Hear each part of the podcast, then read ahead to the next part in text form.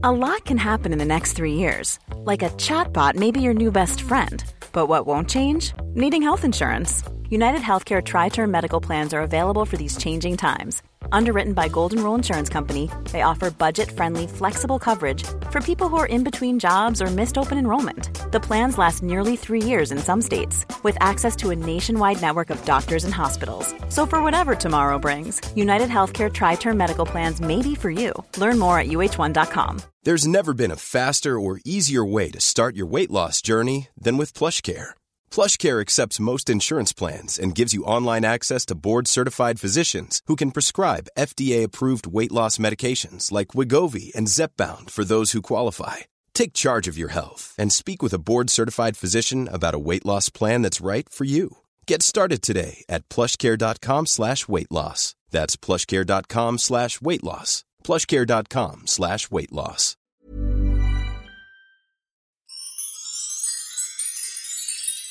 Vi är så stolta och glada över att veckans avsnitt av Tvillingpodden är sponsrat av Kungliga Operan. Vi fick ett mejl från unga på Operan som undrade om vi ville lyfta upp en ny föreställning som de har. Och då kände vi direkt att ja, det vill vi. Nu är den här föreställningen för bebisar och barn som är 3 till 18 månader. Så vi har ju inga barn i den åldern. Men nu när jag hör om den här föreställningen så önskar jag att jag hade det. Så man kanske ska låna med mig en av våra kompisars bebisar och testa att gå på den här. Föreställningen heter Myriader av världar och den har premiär den 18 november Mm. och spelas ända fram till den 10 december på Kungliga Operan i Stockholm. Och det är en föreställning där man som bebis och vuxen får vara en del av föreställningen. Jag har ju egen erfarenhet av att vara en del av en föreställning. Och eh, alltså när jag och Ibbe gick på, på teater där man som publik fick vara med. Och innan Ja. kände jag så här, gud vad läskigt att vara en del av en föreställning. Här kanske det blir lite mer avslappnat, avslappnat också eftersom att man har bebisarna med sig. Men efteråt var jag så himla upprymd och bara, vi måste gå på mer grejer där man får vara med. Jag tycker att det är ett roligt koncept när man får vara en del av föreställningen. Och tanken är ju här att bebisarna ska få krypa runt och känna och lukta och smaka om man vill göra det. Alltså- Ja, jag tänker att det är ett perfekt tillfälle att ta med sig sin föräldragrupp eller om man har några andra eh, mammor eller pappor som också är föräldralediga och gå på den här föreställningen. Och ett sätt att kanske träffa andra med barn i ungefär samma ålder. Jag lyssnade lite på en podd som Kungliga Operan har och där spelade de upp bitar av musiken från föreställningen. Och den var väldigt mysig. Jag kan tänka mig att Elsa, nu är hon äldre än 18 månader, men hon är ju ett musikaliskt geni. Ja, Hon man har- får säga så om sitt eget barn. Hon hade ju älskat att vara med på den här föreställningen. Jag kanske går dit och säger att hon är nyss fyllda 18. Hon är 18 lite månader. stor för sin ålder bara. ja, men vadå, hur gammal är man när man är 18 månader? Ett och ett halvt eller? Ja, och Ja. Elsa är två och, ett halvt snart. ja, hon är, pratar bra och sådär. Nej, men ja, El, Elsa har ju något, något speciellt med musik som jag jättegärna skulle vilja utveckla. Jag tror att det är viktigt att göra det också när man märker så tidigt. Man säger ju så här, alla barn är musikaliska.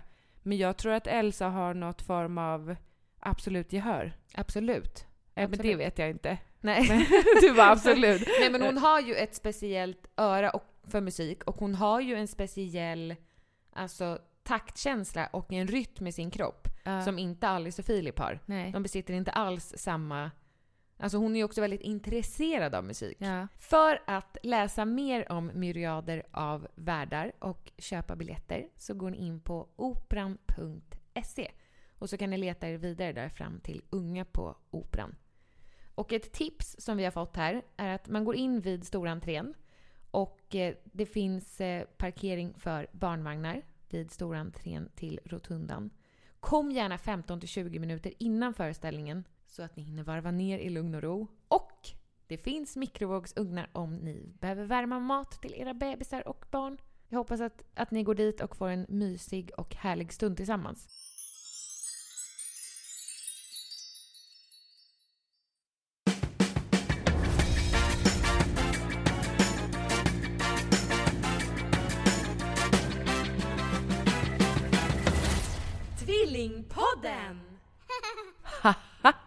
Hallå! Hejsan! Och varmt välkommen till avsnitt 152 av Tvillingpodden! Med oss idag har vi en gäst och det är ingen mindre än Albin Jonsén. Hej! Hej! Jag har skrivit en liten presentation om dig. Vad härligt. Vill Ska jag få höra den? Ja. Gud vad spännande. Albin Jonsén är 28 år, artist, låtskrivare och tvåbarnspappa. Han slog igenom med låten Din soldat 2014. Nu är han aktuell med senaste låten Om du bara visste. En liten fågel viskade i vårt öra att Albin nyligen har flyttat ut på landet och börjat pensionsspara. Hej vuxenpoäng! Ja, vilken härlig fågel Ja, som viskar. känner du dig vuxen? eh, ja, på ett sätt känner jag mig väldigt vuxen och på ett sätt känner jag mig väldigt barnslig. Så det är någon slags hybrid mellan barn och vuxen i mig. Schizo. Men pensionssparandet, när började det? Det började jag typ sen jag var 15. Är det sant? Ja. Nej. Jag har alltid haft så här, eh, tänkt att jag ska gå tidigt i pension och bara Ja, vara ledig. med tidigt. Ja, nej alltså gå, gå, gå, ja, nej, gå tidigt i pension. För jag tänker att det verkar så jävla nice att vara pension, pensionär. Jaha, men när tänker du dig att du ska gå i pension då? Ja men typ 50. Men gud vad skönt. Ja, jag Det är ett tag kvar för nej, dig. men det är, livet är så kort, man vill ju vara ledig så mycket man kan. Eller Ja. ja. då är det dags. Jag tänkte kliva när jag är 50. Det ska bara spara upp pengar. Det är inte många 15-åringar som tänker att de ska pensionsspara. Nej jag vet, jag vet, jag vet. De borde lyssna på mig mer. Vuxenpoäng, 15-åringar. verkligen. Ja. Pensionssparar du Jessica? Eh, nej, inte mer än det man gör automatiskt. Nej. Gör du? Nej. Nej. Min bankman vill gärna att jag ska göra det, men Vi tänker att man vet ju inte vad som händer imorgon. Nej så är det ju på ett sätt ja. Men nu när, man, när jag har två barn, jag tänker om det händer någonting, peppar peppar, så får ju de min pension. Ja, det är ju väldigt bra tänkt faktiskt. Jag har precis börjat spara till mitt barn.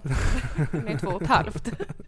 Vi tänkte att vi ska eh, börja med att lyssna på en del av din senaste singel. Okej. Om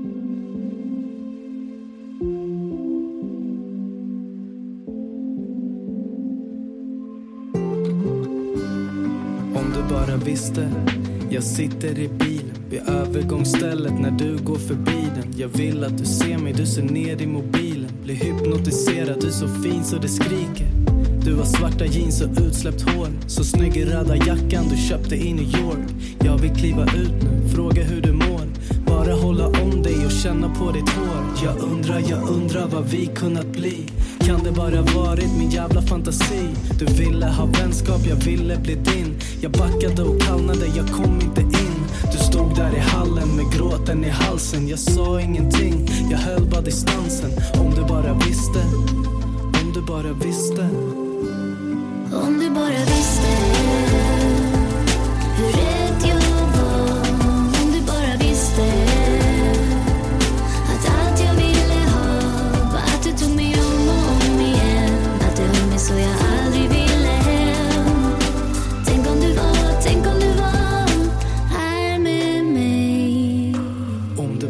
du jag sitter med mobilen och hoppas det är du varje gång den piper. Varför sa jag inget, bara lät det gå förbi mig? Jag borde lägga ner nu men jag drömmer att du bryr dig.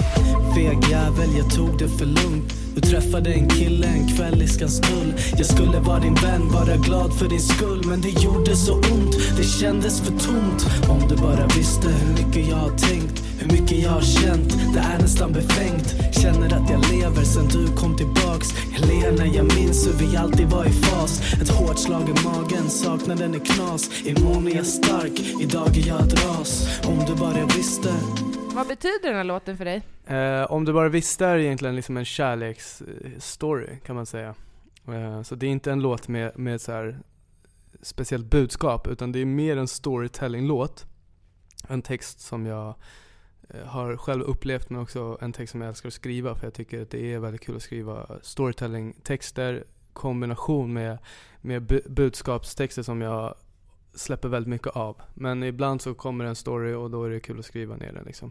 Så det är, en, det är en text som ligger mig nära, men eh, det är också skönt att den inte är så här, eh, liksom djupare än sin story, om ni förstår vad jag menar. Det är, en, det är en kärleksstory och kärlek kan man ju skriva om liksom en miljon gånger till. Det kommer aldrig, det kommer vara ett ämne som aldrig liksom blir tråkigt. Men hon finns på riktigt. Absolut, absolut.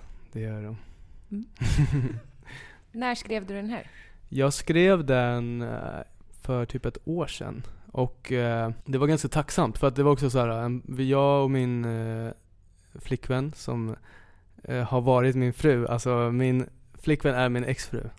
Eh, vi hade separerat. Förra året var vi skilda liksom. Så det var en låt som jag kunde skriva i, under liksom de känslorna. Och det slutade ju väldigt bra. Så här. Men det, det, det går att hämta liksom känslor från olika relationer måste jag säga. Men när gifte ni er? Det gjorde ni när du var ganska ung. Vi gifte oss när jag var 25, alltså 2014 Mm. blir det. Eh, Så gifte vi oss och sen så skilde vi oss 2016. Hur kommer det sig att ni skilde er?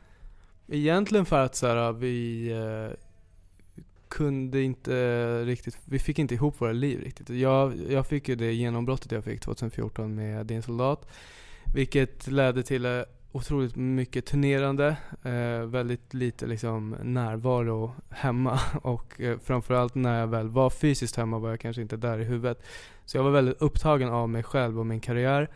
Eh, och prioriterade liksom inte så mycket familjen. Eh, vilket till slut blev ganska tråkigt att vara ihop med en sån kille. Och eh, det, det blev liksom, vi vattnade inte vårt förhållande och då blir det inte så roligt. Så att vi kom fram till att så här, vi delar på oss. Det var inte superdramatiskt. Det var liksom inte så här, jag har träffat någon ny eller eh, det, det utan det var liksom ganska så här ömsesidigt beslut. Att så här, det kommer inte funka. Men var det inte sorgligt ändå, fast... Jo, jo, absolut. Självklart. Men det var inte eh, filmiskt såhär, den här scenen, nu skilde vi oss. Utan det växte fram under liksom kanske 6, 7, 8 månaders tid. Av eh, liksom ett förhållande som inte hade någon energi eller vad säga. Kan du ångra idag att du la så mycket tid på karriären istället för på familjen? Mm, ja, det jag kan ångra är framförallt typ Eh, att jag missade så mycket med min, min äldsta son. För den tiden får man inte riktigt igen. Så här. Och, och det fattar jag ju nu. Att, så här, ja, mellan han var, vad blir det, två och typ fyra så var inte jag där så mycket. Uh, och det, det är tråkigt för det är så här, det är, varje liksom, fas och period är så himla härlig och unik på sitt sätt. Så att det är så här, man, man, man får ju inte tillbaka dem. Liksom. Han kommer inte vara två och ett halvt igen. Eh, och det kan jag känna så här, fan vad keft att jag liksom var så uppe i att här, vara framgångsrik karriärsmässigt. För att det betyder i slutändan inte så mycket. Eh, jämfört med det så betyder det ingenting. Liksom. Så mer det kan jag ångra, så här, fan att jag inte liksom såg det tydligare. Känner du att du tar igen det nu med Mm. nästa barn?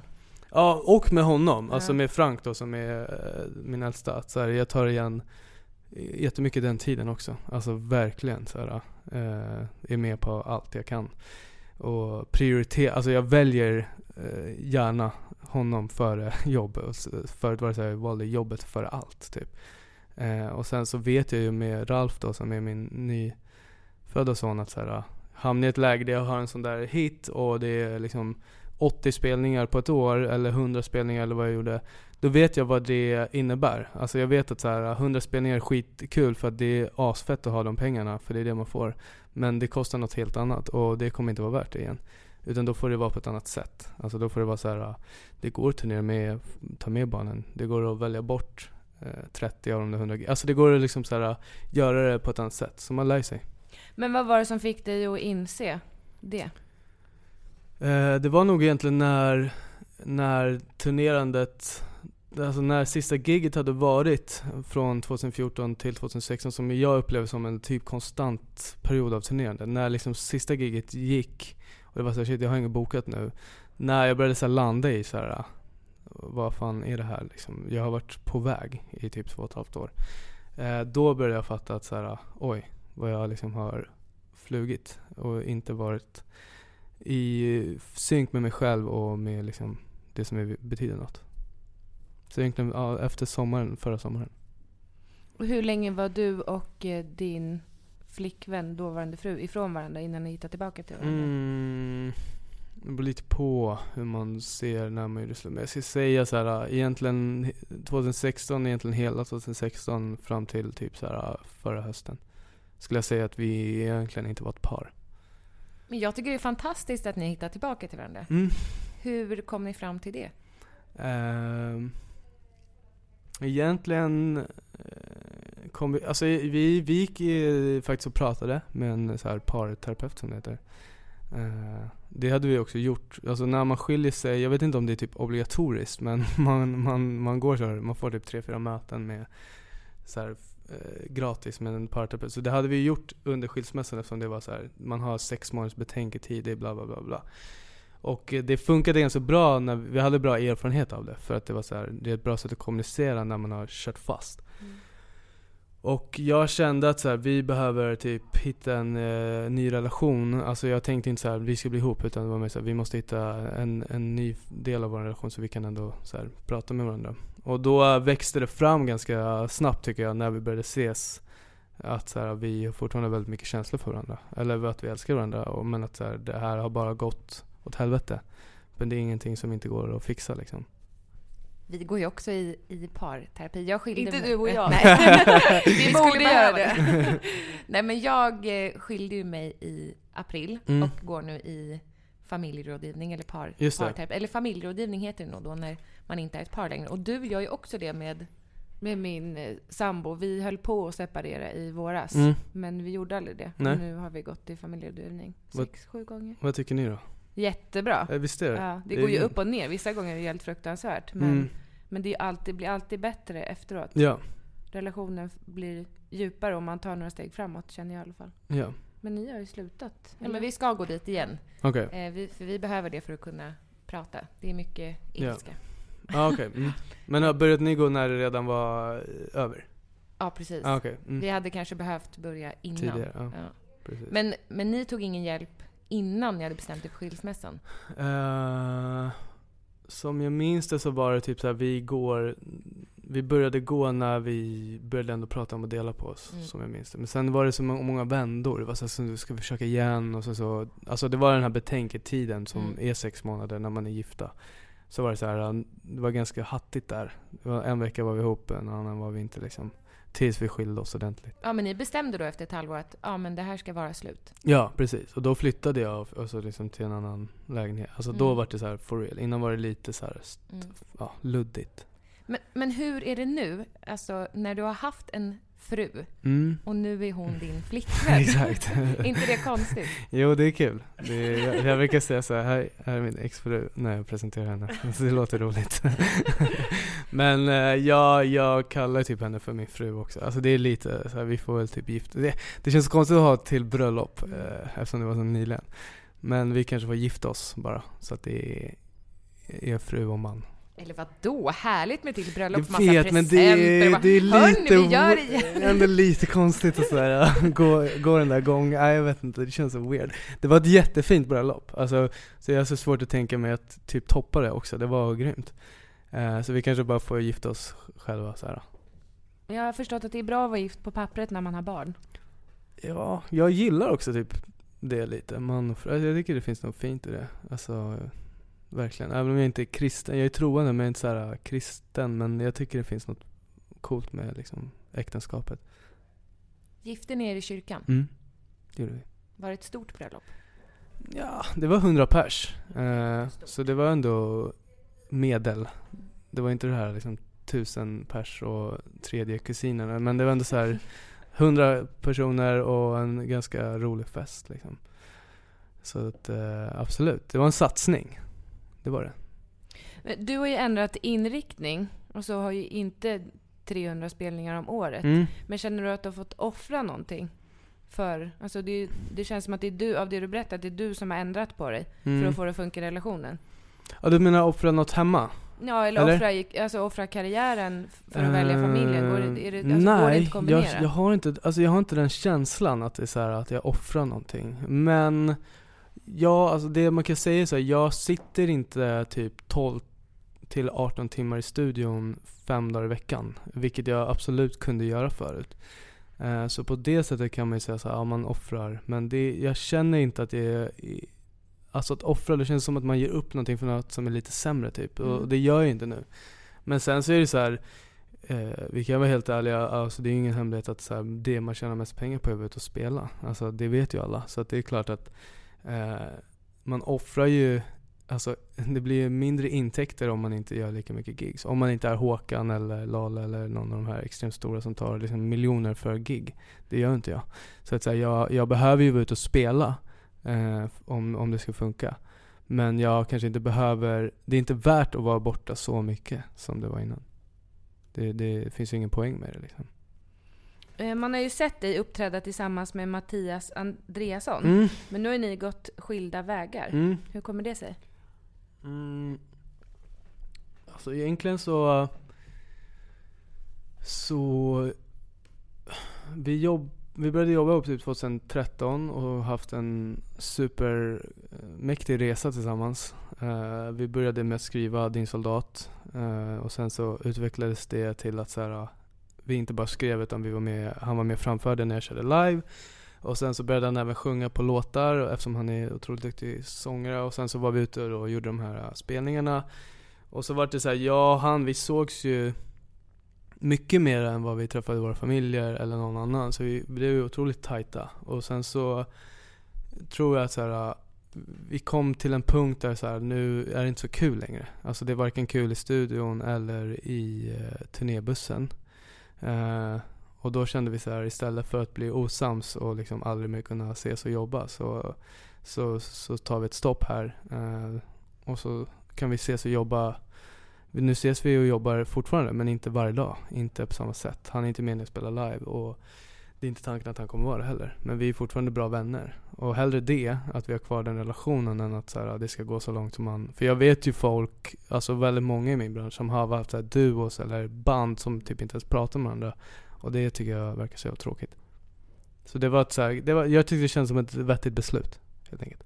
Sen är Matte, han är äldre än mig, han är 35, tror jag 36. Han har gjort den här grejen ganska länge. Alltså som han har gjort eh, så här, Idol, EM, alltså han, han har varit ute i 10 år. Så han har inte samma urge efter att liksom så här, släppa grejer som artist. Utan han vill ju hellre sitta och jobba i studion. Jag har fortfarande behov av att så här, släppa grejer och, och jobba på mitt artisteri.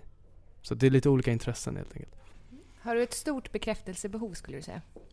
Ja, det, det tror jag ändå man får säga. Men det har verkligen så här minskat. Alltså om jag ska jämföra med tidigare så känner jag mig mycket liksom, tryggare i, i mig själv än vad jag var tidigare. Så det är klart att det låter fjantigt som artist och säga att jag har inget bekräftelsebehov för att då skulle jag ju inte göra det jag gör. Men jag har inte så här jag lägger inte upp liksom tre selfies om dagen för att så här, hoppas att folk tycker jag är snygg. Utan lite så här, den grejen känner jag mig inte alls ett behov av. Inte alls faktiskt. Mer i så fall att så här, lägga ut saker som folk kan relatera till och så här, känna igen sig och engagera sig i. Vilket också blir någon slags bekräftelsebehov. För det blir ju ett behov av att så här, jag har smarta idéer och tankar om saker som jag vill dela med mig av. Så absolut, det finns ett bekräftelsebehov. Men inte ytligt i din låt Paradiset, säger man paradiset, paradiset. eller para? Ja, paradiset. Vi pratade om det innan. Det är säkert paradiset, Mm. paradiset. Ja, det är para. Där sjunger du om, eller rappar. Mm. Säger man att du sjunger? Det gör man Jag tror man säger rappar. Mm. Rappar. Men då säger vi rappar. Ja. Där rappar du om att pengar var en drivkraft. Absolut. Men det är inte det längre. Uh, nej, inte på det sättet. Nej. Är du så rik nu så att du liksom kan luta dig tillbaka och bara... Nej nej, det är inte. Absolut inte. Men det är mer typ att eh, det är inte, jag har, jag har, hade en, en eh, så här eh, en bild av vad pengar skulle innebära som inte riktigt stämde överens med verkligheten för mig i alla fall. Alltså det var inte så att bara för att jag hade pengar så, så mådde jag så här mycket bättre. Utan det var så här, jag har fortfarande min ångest, jag har fortfarande problem. Så det löste ingenting. Så, men jag har ju fortfarande en drivkraft att tjäna pengar. Alltså så här, det är, jag behöver pengar så att jag kan betala mina huslån och köpa mat och så här, äh, självklart. Och resa eller vad fan som helst. Men det är inte min Alltså jag hade en bild av att det skulle vara någon slags lösning som det inte var. Så mer att så här, äh, ja, det, jag hade en helt sned uppfattning om pengar. Eh, från att jag var tonåring till att jag hade tjänat tillräckligt mycket pengar för att i alla fall kunna liksom så här, köpa en dyr klocka om jag hade lust. Alltså det, det, var, det hjälpte inte mig på något sätt. Tyvärr. Vad har du ångest över? Um, nej men jag menar att ångest är mer typ att så här, jag Alltså de, de grejerna jag kan ha ångest över kan jag typ inte köpa mig ifrån. Alltså, utan det är saker som jag måste jobba på med mig själv. Jag har ångest över jättemycket olika saker men jag är tillräckligt så här, äh, trygg och mogen i mig själv idag. Så här, äh, jag fattar att så här, okay, det här är bara en känsla. Det är en produkt av att jag har tänkt så här. Så att äh, då måste jag bryta det beteendet eller så här, ändra de tankarna för att det här är inte värt att ha ångest över. Eh, innan så, så trodde jag att jag, så här, jag var bara i en flykt hela tiden. Jag, jag känner inte att jag flyr så mycket idag. Har du gått i terapi för det? Jag har gått mycket terapi. Mm. Mm. Ja, det låter som klok, kloka ord. som en terapeut. nej men jag har gått Känner mycket terapi. Uh, nej men så här, jag, jag inget, uh, jag tycker inte det är någon så här skämgrej. Jag upplevde det förut att så här, man inte ska säga det men jag tycker att det är nice. Alltså jag hade gärna gått, nu går inte jag just nu men jag hade gärna gått så här varje dag. Alltså tänk att börja typ varje dag med att sitta och snacka med en terapeut. Man lär sig någonting. Även om det är mindre och mer så är det ändå någonting man lär sig varje gång. Så Varje dag? Ja, Jag men går en gång i nice. veckan nu och jag känner jag, jag blir helt slut efteråt. Ja men det kanske är för att du har mycket att bearbeta då. Ja, jo men så är det. Eh, så att då kanske det blir så här tungt och det kände jag alltså när jag mått som sämst, då var det ju verkligen så här.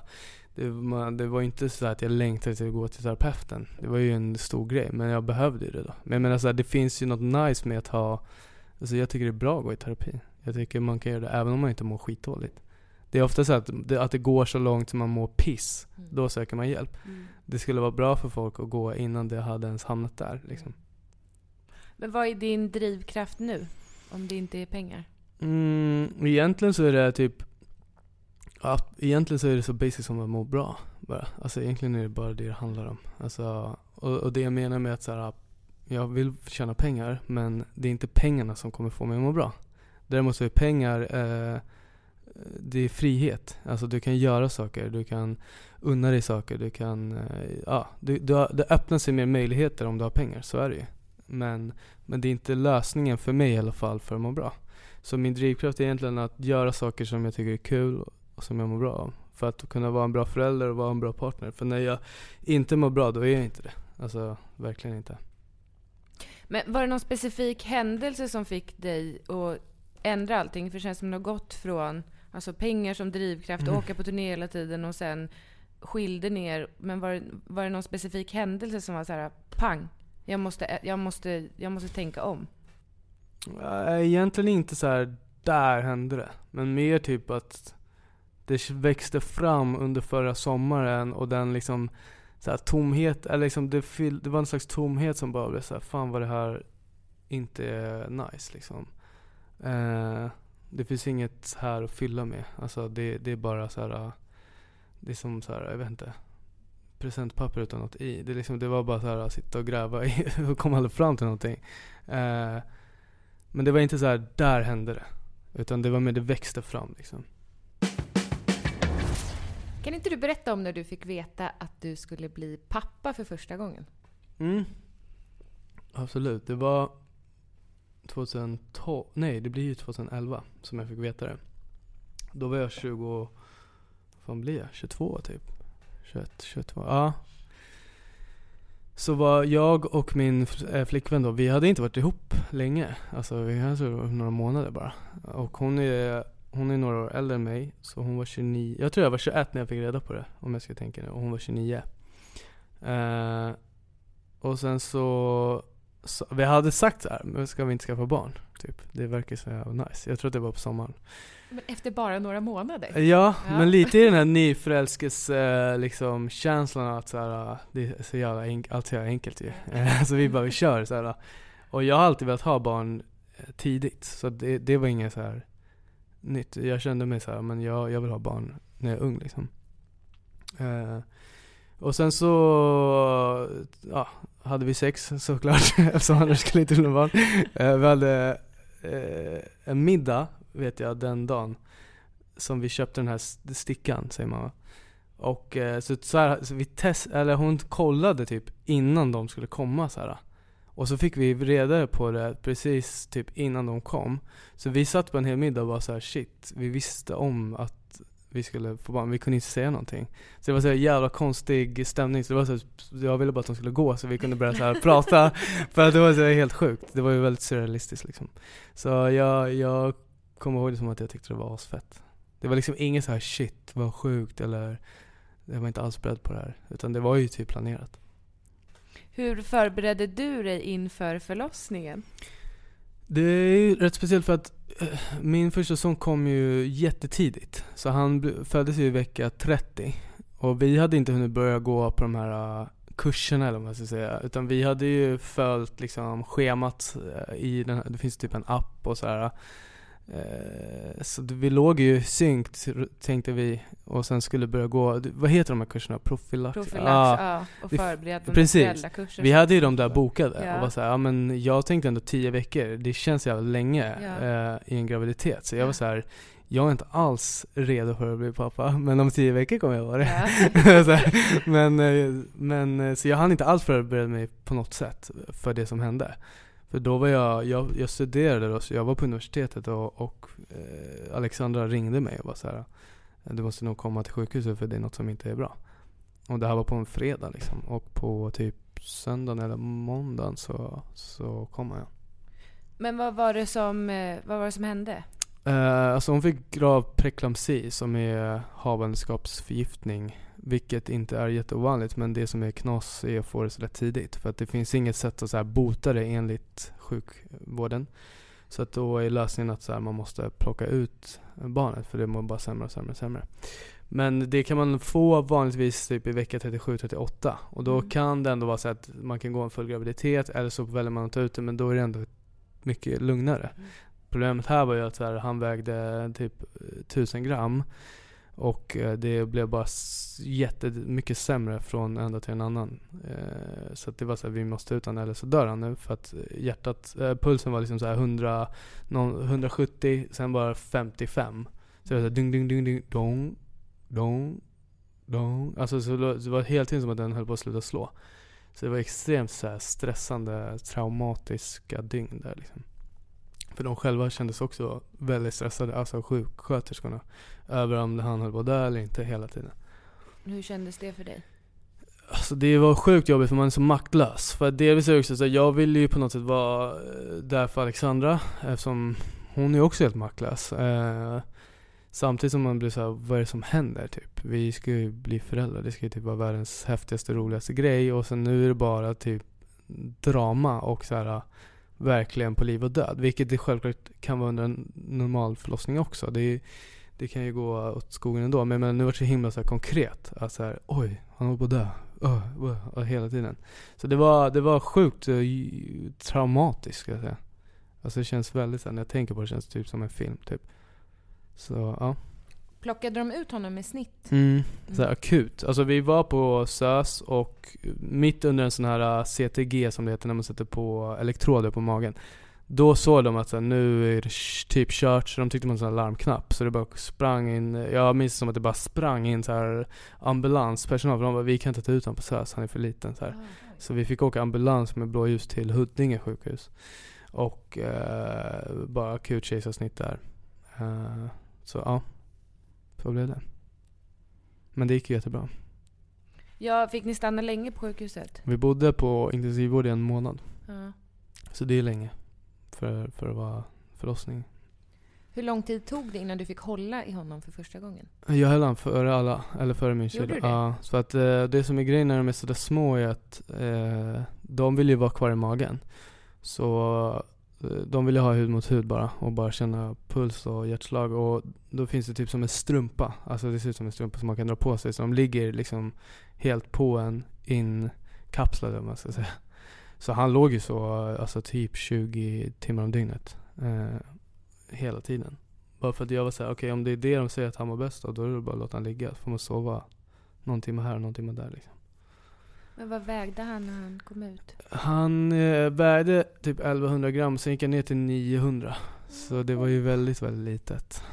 Enkelt. Ja, det är som en liten fågelunge typ.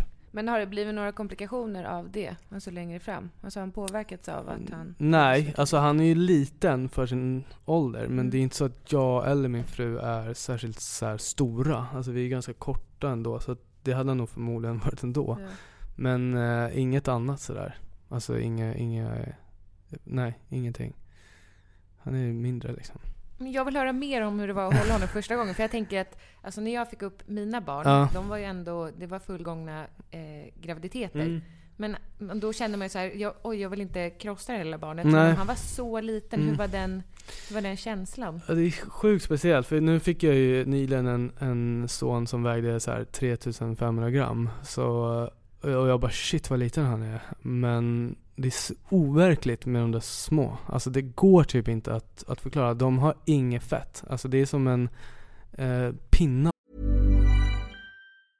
When you're ready to pop the question, the last thing you want to do is second guess the ring. At Bluenile.com, you can design a one of a kind ring with the ease and convenience of shopping online. Choose your diamond and setting. When you find the one, you'll get it delivered right to your door. Go to Bluenile.com and use promo code LISTEN to get $50 off your purchase of $500 or more. That's code LISTEN at Bluenile.com for $50 off your purchase.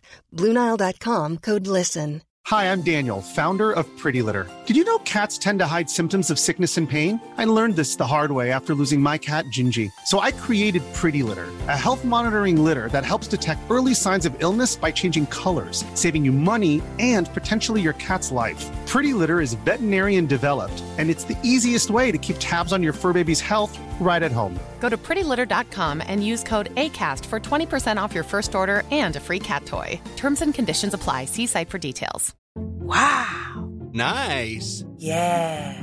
What you're hearing are the sounds of people everywhere putting on Bombas socks, underwear, and t-shirts made from absurdly soft materials that feel like plush clouds. Yeah, that plush. And the best part? For every item you purchase, Bombas donates another to someone facing homelessness. Bombas. Big comfort for everyone. Go to bombas.com slash ACAST and use code ACAST for 20% off your first purchase. That's bombas.com slash ACAST. Code ACAST. Typ. Eh, allting.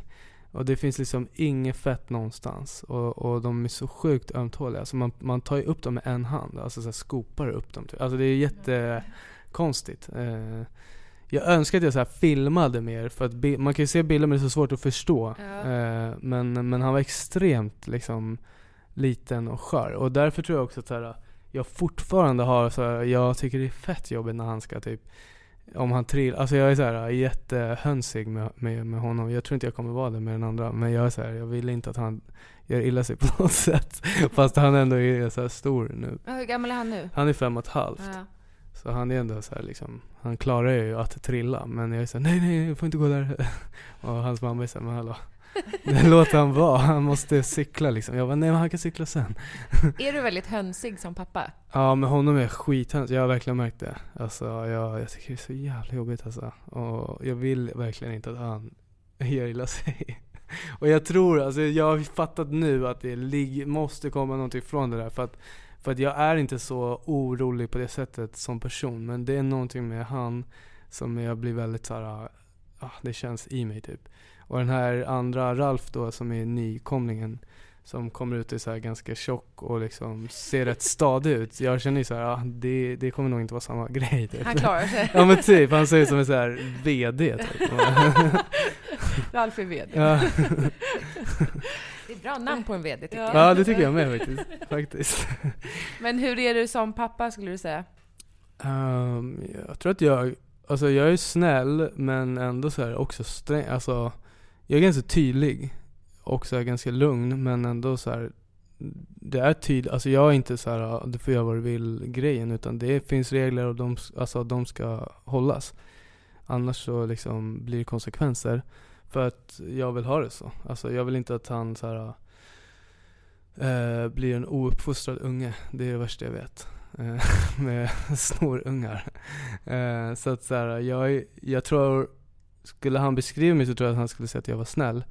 Men sen så är det regler också. Och det, det känns som att det behövs liksom. Men, men absolut, jag hoppas en närvarande snäll pappa liksom. Jag vet att jag frå- just snäll för att jag, han lekte mamma, pappa, barn på dagis häromdagen. Och då frågade jag så här, vad var du? Han bara, jag var pappa. Och då sa jag så här, vad, hur, hur var du då? Han bara, jag var ju snäll som du är. Så, så då känner jag, okej men det är bra. Det är ändå en bra, bra ord. Ja, Men sen så tycker jag det finns skillnad på att vara snäll och liksom eh, typ eh, mjäkig, alltså det är så här, det är inte det. Alltså barn, jag, jag, min uppfattning är inte att så här, små barn ska bestämma så mycket, eh, alltså över liksom våra liv. Utan så här, han måste lära sig hur man beter sig i vissa situationer och vad som funkar och vad som inte funkar typ. Hur tyckte han att det var att bli storebror? Jag upplever det som att han tycker det är skitkul. Sen så har det blivit reaktioner på, men det har mest varit på mig och Alexandra. Eh, inte så mycket på Ralf. Alltså, han är asgullig med honom. Så det känns jättehärligt att det funkar så bra. Men sen så är det klart, det är stor skillnad att gå från att få all uppmärksamhet i fem år till att så här, ah, man ska dela det med någon som dessutom tar jävligt mycket uppmärksamhet. Så, men jag tycker alla har tagit det bra. Jag försöker vara sjukt noga med att så här, ah, inkludera Frank i allt jag gör med Ralf. Eller så här, ah, att han inte känner så här, men nu har inte jag tid för dig. Utan så här, ja, sitter jag med, med Ralf och Frank vill komma och sätta sig, då får han sitta. Alltså det är inte så att han ska känna att här, nu, nu är inte jag plats för dig längre. Men jag tycker han tagit det bra. Har det blivit någon tvåbarnschock hemma hos er? Uh, nej men jag tror att det kommer. Jag tror att Ralf är så liten fortfarande. Så att det, det är inte så mycket, det är inget trots och sådär. Men jag tänker typ när man ska börja klä på båda för att gå och lämna på förskola eller skola. Alltså då kommer man märka sig shit vilket projekt det är. Men vi var bortresta nu i veckan, var i Italien och det var ju första gången vi åkte med två barn. Och det är klart att så här, ja, det är skillnad. det finns ingen tid eh, för en, en egen, alltså bara ligga Typ så förr kunde man ändå, men ta, om du tar fram Ja, två timmar ja. så kan jag ligga och softa så kan jag ta hand Alltså nu är det så här, ah, fuck it, whatever. Det är liksom någon, det är någon hela tiden som antingen skriker eller bajsar eller vad det nu än är. Men åkte ni ni fyra? Vi åkte vi fyra, ja. Ja, men då är det också när man flyger. Det gick så jävla bra. Gjorde Men, det? men det är min skräck. Och Ja. för att jag har haft så mycket osköna flygresor med barn, alltså med Frank. Där det har varit liksom kaos. Alltså bajsfester nej. och kräksfester och alltså allt möjligt. Alltså det har varit så dåliga, dåliga upplevelser. Så jag, jag var så glad att det gick bra. Tycker du att det är jobbigt då att du är en offentlig person? Jag har, jag har liksom väldigt sällan uppfattat mig själv som det. Gör du inte det? Nej, jag går väldigt, väldigt sällan runt och tänker på det. Jag är s- känd. Nej, väldigt Jag är en sällan. offentlig person. Nej, men så så här- det tycker jag du ska göra. Men sen så har ju jag märkt att så här, just det, fan folk typ vet vem jag är ibland och då blir det här liksom en liten situation. Ja. Eh, och då tycker jag att det är så jävla obekant. Eh, och då är det ofta min fru som är såhär, nu står de där och verkligen så här uh, spanar på det här, bara så du vet. Och typ även suttit på plan där folk har suttit och tagit typ kort så här, i smyg. Och då känner jag så här, just det fan. Det här glömmer jag bort. Men hur känns det att bli fotad i smyg? Det, jag tycker det är sjukt drygt. Ja. Alltså jag tycker så här, jag har aldrig nekat någon att ta en bild. Alltså så om man vill ta en bild, eh, absolut. Men snälla så här, frå, alltså du vill bara att vi tar den. Sitta och ta den i smyg, det känns så jävla oskönt tycker jag. Det är mycket härligare att ha en bild tillsammans med dig då. Ja, och det... Än en inzoomad, lite suddig. Ja, det blir så konstigt tycker jag. Alltså så här, det, jag skulle aldrig säga nej om någon frågade mig så här, kan vi ta en bild? Men din flickvän Alexandra, Mm. henne har man inte sett så mycket av. Nej, hon vill inte vara med på Nej. liksom Ni har inte gjort någon sån här hemma hos-reportage? Och... Nej, hon, hon har varit ganska så här tydlig med att hon är inte intresserad. Alltså hon har inget problem med att jag jobbar med det jag gör men hon har inte haft det behovet liksom. Nej. Vilket jag tycker är skönt. Också. Mm. Det är så här, ja, nice. Det, det, det hade varit jobbigt om hon kände så här att hon inte fick tillräckligt mycket med uppmärksamhet medialt. För att då hade vi behövt liksom gå in i någon sån där diskussion. Det här känns jättebra. Nu får du allt. Jag får allt ljus på mig. Allt ljus på mig. Nej men jag tycker det är så här. ja, Jag vet fan, jag, jag är inte kändis, jag lever ju inte kändislivet. Alltså jag går ju på väldigt få premiärer. Jag, Men längre va? ja, men jag har, har väl- jag har egentligen aldrig varit Nej. den grejen som har dragit, alltså inte alls. Alltså just det här med pengar var en grej, men det var för att jag är uppvuxen utan pengar. Mm. Men kändisskap har jag aldrig varit så här. "Uff, jag tycker att det är rätt eh, så här, ja, ointressant. Alltså, därför att jag, jag tycker det är ganska skönt att vara själv. Och när man är på en premiär, då är det så här, då ska man ta kort och så ska man prata med den och den. Jag, jag kan bli så här, fan fuck it, det är skönare att bara köpa biljetter och gå förbi. Så jag kan Ja. sitta och käka mina popcorn liksom. Men, men, eh, och hon har inte det behovet. Sen har vi gått några gånger när det har varit så här, fan det här verkar kul. Typ den här skulle jag vilja se, eller den här vill Frank se, eller då har, då har vi passat på. Sen i ärlighetens namn har det varit svårt för att jag har haft så mycket spelningar. Så det har sällan funkat. Men jag får väl ge det en chans och testa om det kanske är roligare än vad jag tror. Men jag har inte sprungit så mycket på sådana där grejer. Och hon har inte varit så intresserad. Jag undrar hur det går för dig att kombinera eh, karriären nu med pappalivet. Med vab och sådär, hur delar ni upp, hur delar ni upp det? Mm, bra fråga. Eh, vi pratade om det nyligen. Nu är ju Alexandra mammaledig, som det fortfarande heter. Mm. Eh, fast många tycker att man mamma jobbar. Mhm. Eh, så just nu blir det ju typ mest logiskt för oss att så här, hon hämtar och lämnar oftare än vad jag gör. För att så här, det är lättare för henne. Eh, och det kommer vara samma när, när jag är hemma. Så det är rättvist och jämställt. Eh, men vabba och så tidigare, jag har på ja, snart sex år, jag har tagit två dagar tror jag. Så jag har varit hemma väldigt lite. Eh, hon har haft ett jobb som har varit mycket mer liksom, eh, tillåtande, eller liksom enklare. Jag har så här, missar jag en dag, då typ som idag, då är det så här, ja men en podcast, en intervju, ett möte och då det är inte så att jag kan göra det imorgon. Alltså oftast är det så här, fuck, då kanske det spricker för den här månaden till och med för att den skulle släppas nästa, alltså så här, Mm. så att det, ofta är ju så det ser ut för mig. Eh, och därför har det varit lättare att hon har liksom vabbat när det behövs. Sen om det är så här skitviktig dag för henne, då är det självklart att så här, då fixar jag det. Så att vi har en dialog, men absolut, jag kan vara helt ärlig med att hon har ju gjort mycket mer än vad jag har gjort. Alltså när det kommer till sånt. Mycket mer. Men hur mycket ska du vara hemma? Jag vet inte. Alltså, jag vet faktiskt inte. Det, förmodligen så kommer jag vara hemma nästa höst. Hur Typ. gammal är Ralf nu? Han är 13 veckor, så han, han kommer väl vara runt ett år om jag ska vara hemma då. Men sen är, alltså det är det här som är problemet. Jag, jag skulle vilja vara i en situation där jag kan säga så här, jag, jag spikar det, det kommer bli så.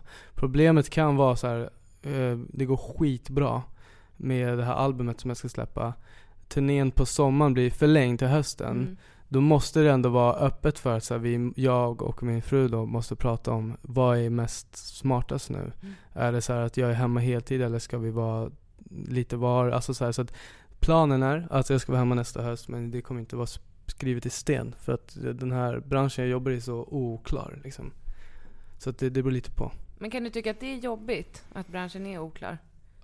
Nej, alltså egentligen inte. Det är mer typ att det är svårt att planera längre fram än sex månader. Därför blir nästa höst blir för långt fram. Alltså typ närmsta sex månader kan jag ändå se hur de kommer se ut. Och så då funkar det. Men efter sex månader så är det så jäkla oklart faktiskt. Hur det kommer funka. Förlossningen med Frank var ju väldigt dramatisk. Japp. Hur var förlossningen med Ralf? Den var också kejsarsnitt, men planerat. Mm. Eh, Det, var, det var så sjukt smidigt. Eh, för mig var det väldigt smidigt såklart, men även för, för Alexandra också var det så här. eh, vi har ju pratat om det, det var sån total annan upplevelse liksom. Det var så här, vi var där 8.30, bara 9.30 var barnet ute typ. Alltså skojade lite på vägen, skojade lite med de som typ jobbade där och sen så var det så här, ja här är barnet. Alltså det var sjukt, det var inga problem. Eh, det gick väldigt bra liksom. Hur kommer det sig att det blev planerat snitt?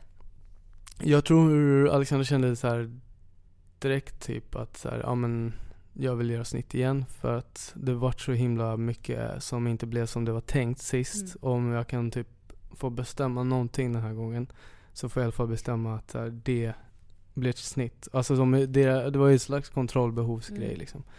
Så det kändes som en bara enkel lösning. Sen så var det inte så enkelt som vi trodde att jag, jag trodde typ att det var så man säger att man vill göra snitt. Men man måste ändå så göra en, en viss process för att få det. Mm. Man måste gå på vissa möten och så här bla bla.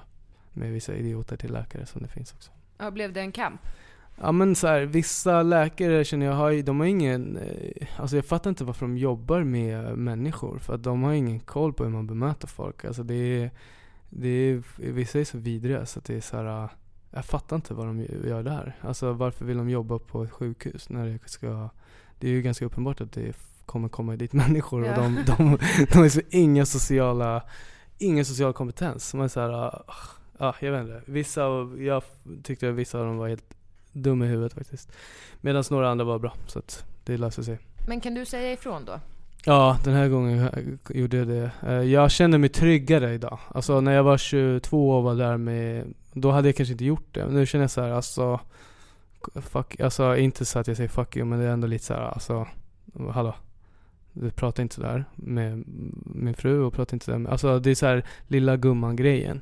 Det funkar inte för mig. Och sen så var det också så här, vi, vi, hade en, vi hade en situation nu med Ralf eh, där det tidigt visade sig att så här, oj, det ser ut som att ni kommer få samma grej som hände med Frank. Eh, för det, det är de eh, staplarna på de här diagrammen och de här kurvorna i den här uh, siffran och bla bla bla. Så att det, det kommer med, med, all sannolikhet inte bli en full graviditet. Utan det kommer bli en uh, situation där vi måste plocka ut den tidigare. Men den här gången vet vi i alla fall om det. Uh, så, så fick vi höra typ vecka 18-20 någonstans. Hur kändes det? Katastrof. Ja. katastrof. För att båda var såhär, åh, palla inte gå igenom det här igen jag, hon höll på typ att svimma när de sa det för det var så här, shit det här var inte kul. Eh, vi, vi hade haft en bra graviditet igen och så fick vi sån där uh, dra under mattan. Och då, då bestämde vi oss för att för de säger det går inte att göra någonting. Det är sjukvården, för de har inga mediciner. När sjukvården inte har mediciner då kan man inte göra någonting enligt dem. Eh, jag tror inte på det utan jag tror att det, det finns massor att göra. Så delvis är det så här, vad stoppar man i sig för någonting? Det påverkar ens kropp, hur man mår. Alltså käkar man McDonalds och smågodis då kommer man må, må skit. Om barnet inte mår bra så ska vi inte fylla på med liksom dåliga grejer nu utan så här, vi, vi började göra typ gröna juicer typ tre gånger om dagen. Alltså jättemycket gröna juicer. Alexandra blev sjukskriven för att inte så här, stressa, inte göra något jobbigt utan vila, eh, åt jättebra. Alltså käkade nästan bara veganskt. Alltså undvek alla så här, eh, godis, eh, alla halvfabrikat, stoppa i sig bra, bra grejer. Helt plötsligt började de här kurvorna gå asbra. Alltså från att de var under och så kritiska ut till att det såg så här, shit han växer. Det blev en full graviditet, det hände ingenting. Det kom ut en unge som var så här tjock och glad. Och då gick vi på det här uppföljningsmötet och då tog jag upp det. Jag bara så jag säger inte att det är så här, men jag säger att i det här fallet så, så sa ni att det går inte att göra någonting det är 100% säkert att vi kommer ta ut den tidigare. Och då gjorde vi det här och det visade sig att det gick jättebra. Är det inte en, är det inte en poäng i alla fall att säga till folk som är gravida att så här, tänk på vad du stoppar i dig, eller inte stressa för mycket för att det kan påverka. Mm. För för mig är det så här, ett plus ett. Alltså om din kropp inte mår bra, om du är sjuk av någon anledning, så ät inte massa skit och stressa. Alltså det är inget konstigt. Det är så här, stoppa i dig bra grejer och ta det lugnt, vila, så, så kommer kroppen läka ihop det. Men, men eftersom det inte finns bevis på att så här, det är en lösning, då får inte de säga det. Och sen så enligt dem då, eller så här, deras regler, så kan det vara kränkande att säga så till någon. Och då känner jag så här, men det måste ju vara viktigare att så här, ha, inte hamna i en situation där vi ska plocka ut barn i vecka 30 mm. för att någon ska bli kränkt för att det kanske var en kritik att så här, eh, tänk på vad du äter. Mm. Det behöver inte betyda som att tänk på att du är så tjock. Alltså det är inte det man säger. Det är så här, nu är vi i ett läge där kroppen inte är i synk. Mm. Så den mår bättre av så här, grönsaker och bra ämnen. Alltså det är inget konstigt. Om man blir kränkt för det, då får man jobba med sig själv. Mm snarare än att så här, det är sjukvården. Jag tycker sjukvården är jättesned på många sätt. Därför att det är så här, så fort det inte finns någon medicin, då är det så ah, vi kan inte göra någonting. Alltså, allting handlar inte om medicin.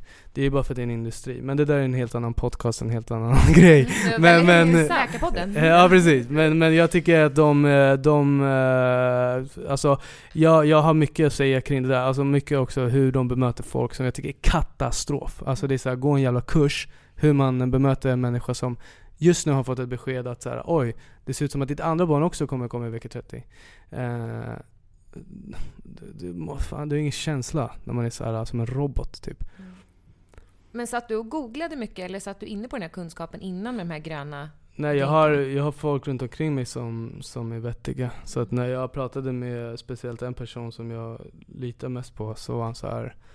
Okej, okay, men eh, prova det här då. Så, så det var så här, det började så och sen så visade det sig att det funkade väldigt bra. Åt du likadant då? Ja, jag försökte verkligen mm. så mycket jag kunde. Eh, eftersom jag inte var sjukskriven så var jag inte hemma hela tiden. Så att så här, ja, jag åt ju annat också. Du passade men... på att äta på McDonalds? ja, då bara svullade jag. Nej, absolut inte. Men jag menar, jag, jag var såhär, okej okay, men vi gör det här tillsammans. Vi gör de här juicerna. Vi, vi, vi kör. Alltså, och vegetariskt absolut. Alltså det är inga, inga konstigheter liksom. Det hade jag redan börjat med. Så att, absolut, jag försökte så mycket jag kunde. Äter du vegetariskt? Ja, det gör jag. Jag fick faktiskt ett återfall, ett köttåterfall Köttåterfall. i Italien för, förra veckan. Men hur mådde du då?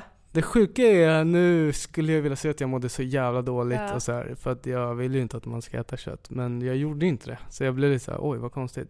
Men eh, det kanske kommer nu. Alltså det kanske är typ att jag mår dåligt den här veckan för det tar lite Men tid. vad åt du? Vi äter ju inte heller kött. Vad åt du för kött? Eh, jag åt så här, alltså jag tror i och för sig det är kanske inte så svårsmält men det är så här lufttorkade skink, alltså prosciutto typ. Mm. Så här, det kom in en tallrik och jag och bara fuck, det här är så jävla gott. Mm. För att det är så jag minns det från tiden när jag åt kött. Så då tog jag. Ja, och annars har det där djuret dött i onödan kan man känna när det kommer in sådär. ja Då precis. skulle man ju bara slänga det. Det är argumentet ja.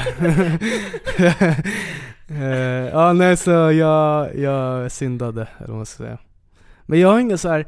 Jag vet fan, jag tycker det är svårt med just det här äh, att man, nu är jag vegetarian, eller nu är jag nykterist, eller nu är jag det. Alltså det enda jag är, det är, jag är pappa. Alltså så här, det, det är ingenting jag kan ändra imorgon. Utan så här, jag är pappa till mina barn. Det är det jag är. Men det andra är så här, lablandet av att så här, jag är det här, jag, jag, jag trivs inte med det. Alltså jag vill kunna säga så här, jag äter vegetariskt och sen käkar kött om jag har lust med det. Eller jag vill kunna säga så här, jag är nykterist och dricker ett glas om jag har lust med det. Nu har inte jag lust med det. Alltså jag har varken lust att äta kött eller lust att dricka. Men jag, jag, jag trivs inte med lablandet. Och vissa gör ju det. Men du dricker aldrig alkohol? Nej. Hur kommer det sig? Eh, därför att jag, mitt förhållande till alkohol och andra liksom substanser är inte bra. Alltså det har aldrig varit bra. Jag har aldrig druckit av anledningen att det är så här, det är gott med ett glas. Alltså jag druckit för att bli full. Jag har tagit droger för att bli påverkad. Och sen har jag haft svårt att så här, göra det på ett mm, okej sätt. Utan det har ofta blivit för mycket, för ofta, för länge. Och så tyckte jag att det här är så jävla tråkigt. Det är inte, alltså livet blir så värdelöst. Det liksom, finns ingen poäng med någonting. Utan att vara antingen full eller hög. Och då kände jag att jag vill inte leva så här. Så När tog du det beslutet? Egentligen tog jag det för många, många år sedan. Sen så tog det väldigt lång tid att eh, liksom applicera det, eller vad man ska säga. Eh, men eh, jag har inte druckit eller gjort någonting sen jag fick reda på att jag skulle bli pappa. Så det var egentligen då jag var så här: okej nu, nu är det stopp. Jaha, men för första gången pappa? Mm. Ja, men det är, det är länge sedan. Det är länge sedan. Ja. Men då hade jag kanske bestämt mig för det flera år innan. Men det av olika rundor och fram och tillbaka inte funkat. Men började du dricka alkohol tidigt? Ja, det är det. Hur tidigt då? Typ när jag var 12. Oj. Och droger också? Ja, 13 typ. Hur kommer det sig? Uh, alltså rastlöshet, nyfikenhet, någon slags brist på, på självkänsla och, och trygghet. Alltså, finns så många olika anledningar men, men jag var inte en, to, en liksom tonåring som gick in och så här, uh, var peppad. Uh, på ett sätt var jag aspeppad men det var mer på att typ hitta på grejer och nyfikenhet på att testa saker. Men annars hade jag ganska mycket eh, liksom ångest eller mörker, vad ska jag säga, något slags hål som jag ville fylla. Och det fyllde jag ganska, eller när jag hittade alkohol och droger så var det så himla tydligt att så här, det här funkar ju asbra ju. Tänkte jag då. Det kändes som att det fyllde, vilket det gjorde i eh, de rusen man ska säga. Känner du ett stort ansvar nu som pappa att dina två söner inte ska göra som du gjorde när de blev 12, 13? Mm, det gör jag verkligen. Hur jag, känns det att ha det eh, ansvaret? Det är en bra fråga därför det känns stort. Alltså för att jag, det är en rädsla för mig. Därför att jag också vet att så jag har det här uh, i liksom bakgrunden själv. Eh, jag har även det, eh, alltså om man tar generationer bak i min familj eh, så här, finns den här problematiken. Jag säger inte att det är nödvändigtvis genetiskt men jag säger att det finns ändå en bakgrund av det här. Jag är uppvuxen med det här. Jag, jag har sett det på nära håll och jag vet hur jävla enkelt det är att smyga med det när man är i den här åldern. Och, och eh, samtidigt hur, hur det kan faktiskt gå illa. Eh, för någon med jättefina förutsättningar. om man inte är närvarande. Men det är också så sjukt svårt. För jag har liksom folk som jag har sett det gå åt helvete för, där jag ändå upplevt att föräldrarna har varit närvarande. Så det behöver inte alltid vara så ja ah, men det var för att de inte hade en bra förälder. Alltså så är det inte varje gång. Men det är svårt. Alltså det är en jättes... Jag, jag tycker verkligen att det här är, är svårt. Alltså jag, jag bävar lite för det den liksom grejen. Om jag ska vara ärlig. Det är tur att vi inte är där än.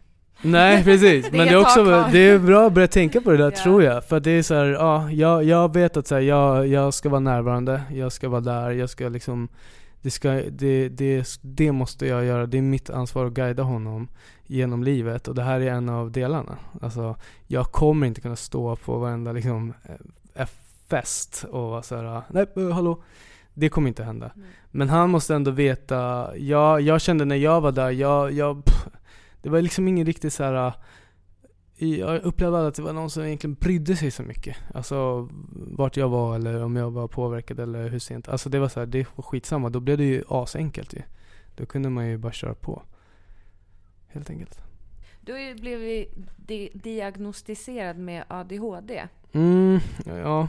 Eller? Vi kan, ja, alltså den ADHD-grejen är så här, det är för mig för oklart. Mm. Alltså jag har, jag har gjort testet, mm. alltså på riktigt med liksom den här sjukvården som jag är så kritisk till. i vuxen ålder? I vuxen ålder. Ja. Fått den diagnosen av en läkare. Jag ifrågasätter den, säger jag.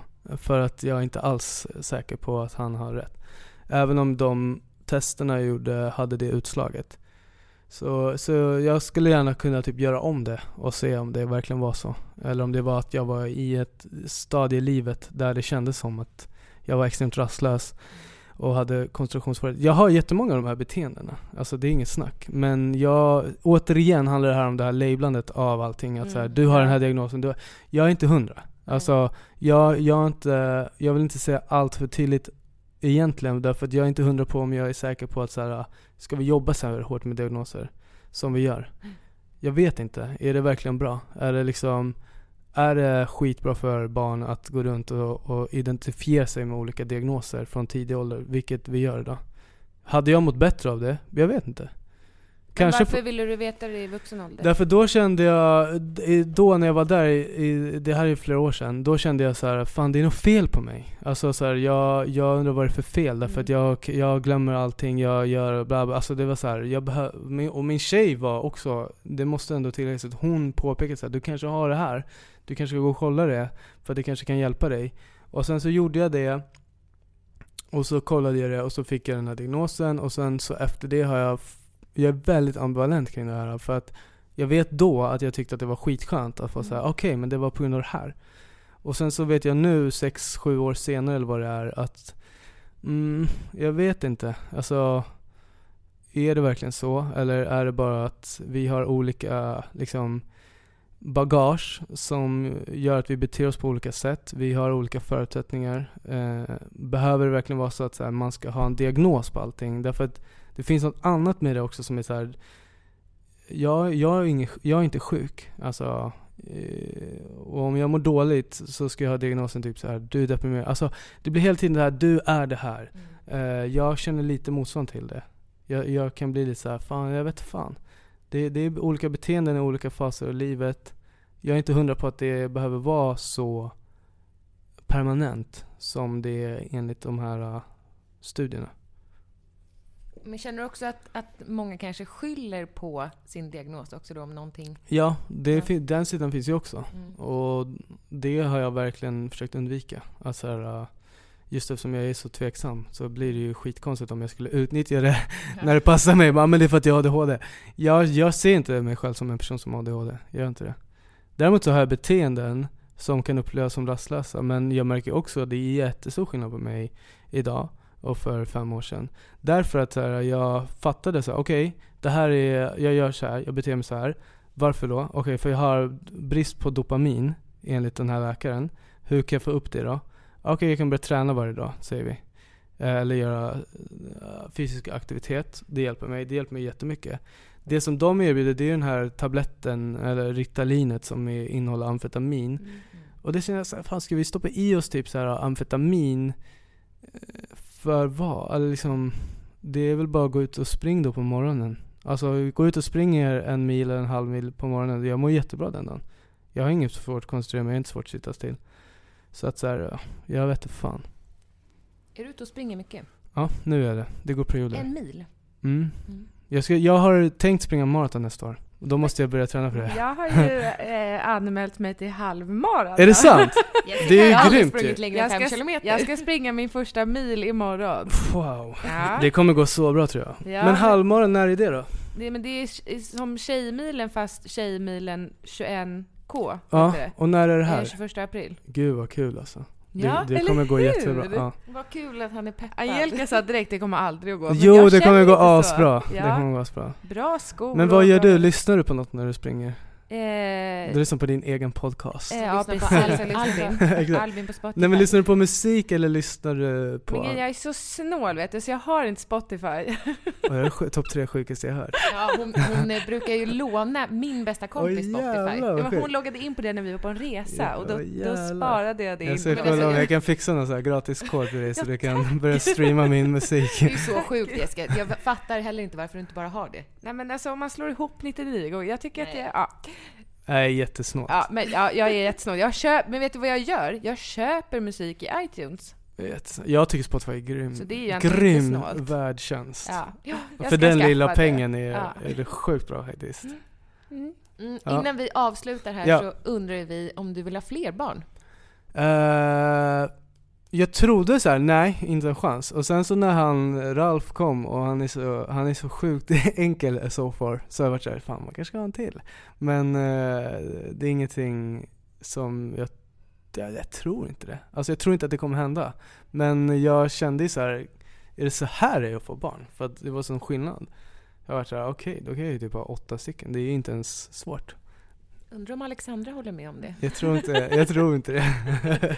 Men just, alltså just att han är enkel är såklart, det, alltså för Frank var det så här, vi gick ju upp eh, en gång i timmen och så här sondmat, alltså det var så himla mycket så här eh, komplikationer. Mm. Så då var man så här, oh shit, det är så tufft att ha barn. Alltså jag tror jag sov så här tre timmar per natt första halvåret. För det var hela tiden någonting som skulle så fixas. Och slangar och bytas och så här. Men Ralf har varit så här, ja, han typ slaggar så går och käkar han lite så slaggar han igen. Och det är typ så det ska vara. Ja. Och då känner jag så här, fuck it, då kan man ju ha fler. Men eh, två blir, det är perfekt. Det är lagom. Tusen, tusen tack för att du ville vara med i Tvillingpodden. Tack för att jag fick komma. Det var väldigt härligt. Jag tycker vi kan avsluta med en låt också, får vi göra det? Det får ni gärna göra. Vilken vill du att vi har med då? Eh, kör Tack för idag som släpptes i år, den är bra. Släpptes den igår? I år, Jaha, i år. igår. Inte igår. I år. I år. Tack för idag, i år. Vi avslutar med tack för idag. Hej då! Hej då! Hej då. Känns som alla vägar leder dit jag ska Drömmarna finns med mig nu I varje kliv jag tar känns som jag gått för länge för att vika av jag har väntat hela livet på idag. Tänk om du kunde se mig nu Se hur bra det blev och kunde fråga mig hur. Se att allt vårt slit gav utdelning. Att varenda hårt slag fick en mening. All din oro, du är vaken hela nätter. Svettas i sängen, rädslorna på gränsen. Tänk om jag kunde vara där och hålla om dig hårt och göra problemen till små. Jag fortsätter följa vår dröm. Alla våra planer, jag har inte glömt. Du är som pressad, aldrig bekräftad. Du söker, försöker men blir aldrig älskad. Jag bär dina ärr som smycken idag. Stolt över dig när jag tänker tillbaks. Vi kanske inte alltid drog jämt, men idag är allt förlåtet och glömt. Känns som alla vägar leder dit jag ska. Drömmarna finns med mig nu. I varje jag tar känns som jag gått för länge för att vika av Jag har väntat hela livet på idag det de som kritiserar dig? Är de där för dig? Du vet att svaret är nej Varför fastnar negativa kommentarer medan komplimanger rinner av en? Gå in och bara peppa dig själv Badrumsspegeln varje morgon och kväll Deras röster i huvudet tryckte ner mig Idag vet jag bättre, jag ler mot spegeln Stå upp för dig själv, stå för ditt ord Lita på känslan du bär inombords. Utan kompromiss, vik aldrig av. Livet är en gåva om vi väljer att må bra. Jag bär dina ärr som smycken idag. Stolt över dig när jag tänker tillbaks. Vi kanske inte alltid drog jämt men idag är allt förlåtet och glömt. Känns som alla vägar leder dit vi ska Drömmarna finns med oss nu. I varje andetag känns som vi gått för länge för att vika av. Vi har väntat hela livet på idag Jag ser meningen i motgången. Jag har lärt mig av misstagen. Jag är så tacksam för idag. Jag ser meningen i motgången. Jag har lärt mig av misstagen. Jag är så tacksam för idag. Känns som alla vägar leder dit jag ska. Drömmarna finns med mig nu. I varje kliv jag tar känns som jag gått för länge för att vika av. Jag har väntat hela livet på idag. Det känns som alla vägar leder dit vi ska. Drömmarna finns med oss nu. I varje andetag känns som vi gått för länge för att vika av. Har väntat hela livet på